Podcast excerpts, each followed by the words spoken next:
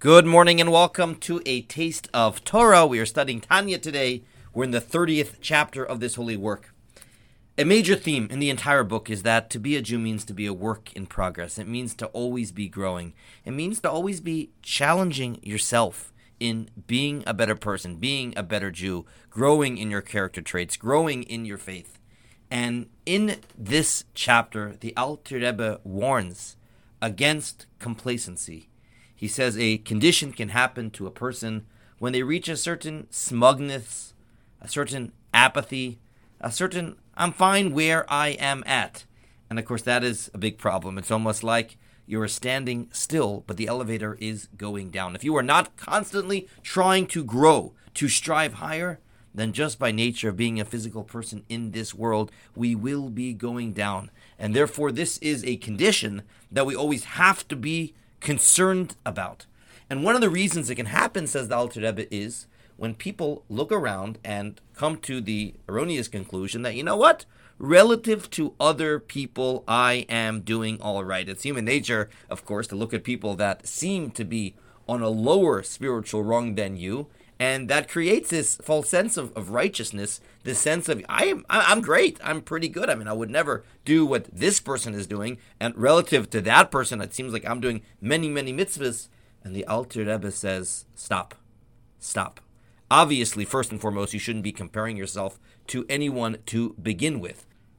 We are all created unique. We all have our own challenges our own strengths our own gifts our own opportunities. But even putting that aside when we go about the business of comparing ourselves to someone else, we must always remember what our sages say.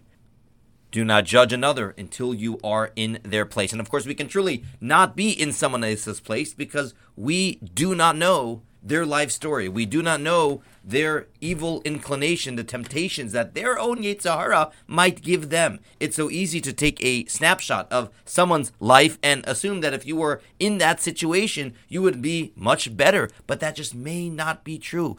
And the Alter Rebbe goes on and says that there are so many different factors in a person's life that can contribute to their unique challenges. And it might just very well be that relative to this person's challenges, he might have a job that is not conducive at all to the life of the Jew, while you have the ability to put yourself in a far better spiritual environment.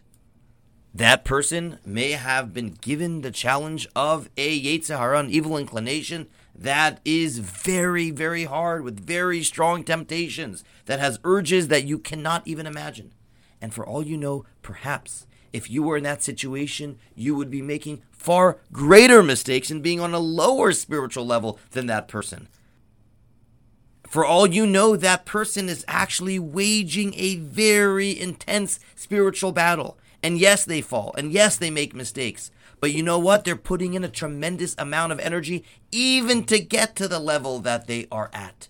You should ask yourself the question when is the last time that I have schwitzed, that I have toiled, that I have truly had to work really hard in a particular area of my service of Hashem, whether it is to God or an issue related to someone else. And the Alter Rebbe spells out specific situations. Have I stretched myself in terms of giving tzedakah? Have I pushed myself to daven, to pray in such a way where I truly am present? I'm truly turning to Hashem with every part of my heart? Have I studied Torah in a way where I've exerted myself more than what I'm regularly capable of doing and really giving it my all? When it comes to even regular blessings, before I eat, do I just say them robotically? Or do I push myself and say it with heart and further fervor? There's never a reason to compare yourself to somebody else.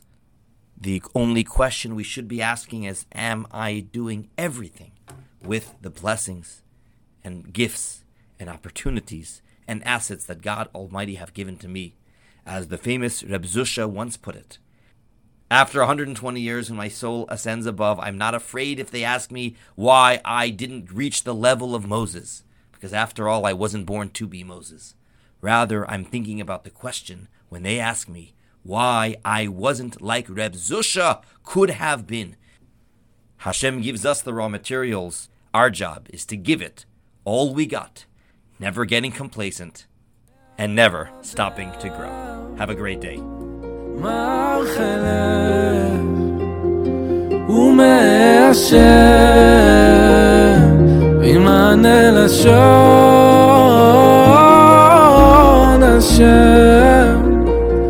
שפתי תפתח